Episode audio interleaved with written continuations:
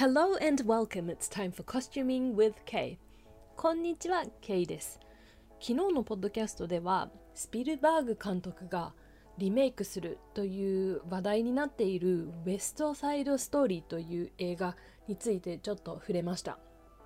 こちらはですね、1961年のあの映画が元になっているんですが、その元の映画がですね人種差別にちょっと、あの、引っかかっているっていうような内容を話したところツイッターでちょっとコメントをいただいてそれについてもうちょっと話せたらなと思い今録音していますベストサイドストーリーについてちょっとわからない方に簡単に説明するとシェイクスピアの「ロミオとジュリエット」をゆるく元にしていてでその中であのジェットとシャークというギャングがいるんですね。ジェットというのがそのいわゆる白人のあのギャングのそのニューヨークに住んでいる人たちでシャークというのがプエルトリコ人のキャラクターたちが集まっているギャングなんですね。で問題となっていたのがそのシャークというプエルトリコ人のギャングの中の方がそのいわゆるフェイク実は白人なんですが、まあ、その踊りなどの関係上で肌の色を変えたり髪の毛の色を暗くしたりなどしてプエルトリコ人のふりをした方々が何人か出演されています。例えばなんですが海外のそのテレビドラマや映画などを見ていて日本人が正確に表現されていないちょっと違和感のあるっていう経験過去にないでしょうか？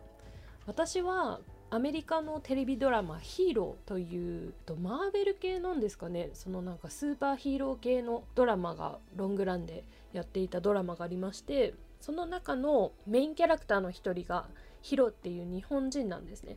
そのメインキャラクターのそのヒロは日本人により演じられていたんですがヒロの周りの他の日本人が割と日本国籍ではない方が演じられていて日本語を喋られるその、まあ、いわゆるその日本の人から見るとかなり違和感のあるドラマとなってしまっていたんですね。非常にもったいないなーって私はずっと見ながら思っていました。今の例は日本語の言語の例のみですが他の作品でおそらくその日本人という人種が誤解を招かれるような形で表現されている作品っていうのがあるんじゃないかなと思いますちょっと今具体例が思いつかないんですがおそらくそんなような感じでこのウエストサイドストーリーという1961年のバージョンはプエルトリコ人を少し違和感のある感じで表現してしまっていたそうなんですね。でこの先ほどお伝えしたその肌の色を変えるっていう問題は実はその1961年時代のその過去の問題ではなく今現在もまだ進行型の問題なんですね。どこでそれをやっているかというとそれは実はそのステージ上演劇などの舞台上で未だに問題視されていることです最近の例で言うと日本では残念ながらコロナでキャンセルになってしまったんですがヘアスプレーというアメリカのミュージカルを日本初上陸する予定だったんですね。去年の夏ぐらいだったと思うんですが。あ10月ぐらいかな。に、えっと、日本初公演する予定で、えっと、主人公の方を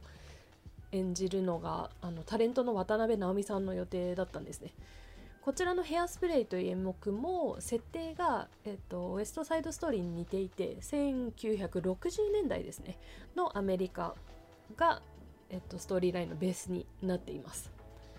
簡単な内容としてはもう主人公の女の子が子供の頃からテレビをずっと見ていてそのテレビの箱の中にいる美しい可愛い憧れる女性に自分もなりたいっていう夢を抱きさまざまな困難ですねその人種差別とかあと性別とかあと外見の差別に合うんですけどそれを乗り越えて最終的にテレビのスターになるというお話です。でこの渡辺直美さんの役が実はもともとは黒人の役なんですね。でもあのネットフリックスなどで見れる映画版などを見たことがある方はお気づきかと思うんですが必ずしもその黒人役をしているっていうのを表さないようにしているんですね。これはもともとのヘアスプレーというミュージカルを作った方々の意思であって肌の色を変えたり無理やり髪型とかをその黒人に似せるというものはいう行動自体がそのミュージカルの訴えたいメッセージに反する行為なんじゃないかなっていうことでもう一切の肌などの加工はなしというあの指定が実際にミュージカルとしてある演目なんですね。でそれがすごく、ま、日本的にはすごく未だにまだ新鮮で日本の場合ミュージカル自体が日本語に訳されていることにより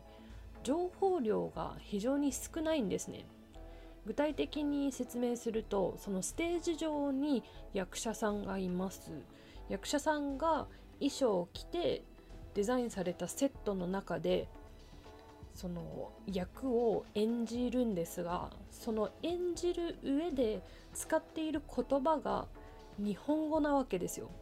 海外の場合だったら例えばそのブロードウェイとかの場合はそのアメリカで英語でしかもそのどんなアメリカ英語で喋っているかで大体どんな育ちでどんなどの辺に住んでいるかどの辺で生まれ育ったのかっていうのが一発でわかるんですね。なので口を開いた瞬間に見ているお客さんに与える情報量というかそういったものの情報の差が日本とアメリカではかなり違うんですよ。なので要するにその外見でいろんなことをさらに深くお客さんに伝えないといけないんですね。少し話がそれてしまうんですがブラック・ライブズ・マターなどでその人種差別などがまた改めて今の時代にどういうふうにその改善していくべきなのかっていうことにフォーカスが当たっている。今の時代だからこそ今後のそのミュージカル映画のその動乱ファンデーションの使い方など今後変わっていくんじゃないかななんて思っているので注目要素ですね。これに伴いやっぱり衣装とかも今後その雰囲気とか変わってくるんじゃないかなと思っています。ぱりステージ上で役者さんがどういうキャラクターなのかどういう人がどういうことをしてなぜここに来ているのかということを役者さん自体の演技や役者さんが発する言葉以外で伝えられるのが衣装のみになってくるということなのでもうこれまで以上に衣装の形やシルエット色使いやあと柄の使い方がそのもっと深く計算したものになっていかないといけないのではないかなと思っているので今後のその新しくリニューアルとか作られていく特に舞台の場合はですね衣装に変化があるのではないかなと思っています。今日はこんなところで話を終わらせたいんですが一件ちょっと共有というか是非見てほしいなという作品があるので紹介させてください。スポンジボブというアニメーションご存知ですか？アメリカのですねアメ、えっと、子供向けのテレビ番組のチャンネルがあってニカロリオンという名前なんですがこのアニメーションをもとにブロードウェイでミュージカルが作られたんですね。2017年から2018年にかけてブロードウェイの方でミュージカルが上演されたんですが当時、まあ、もちろんそのアニメーションがものすごく人気のあるアニメーションなのでそれですごくあの話題になったのもあるんですが音楽もものすごく豪華でもうスティーブン・タイラージョー・ペリーデイビッド・ボーイなどのナンバーを使っていたりともうこれだけで結構見る価値があるんじゃないかなと思います。8月の13日から15日の限定配信という形でアマプラと Hulu そして DTV チャンネル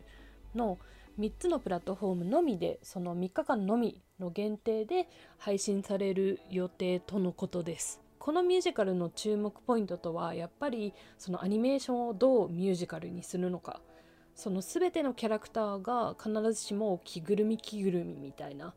服装をしているわけではないんですよ。なのでその人間がキャラクターを演じる上でどんな衣装を着ているのかなんでその服を着ているのかっていうのを考えるのにすごくいい作品なのではないかなと私は想定しています私も見たことがまだないのでこの限定配信でちょっと見てみようかなと思っていてでまた限定配信が終わったぐらいにまたここでお話できたらなと思っているのでもし興味があればぜひ見てみてくださいでは今日は以上になります So that's it for today. Thanks for listening. See you next time.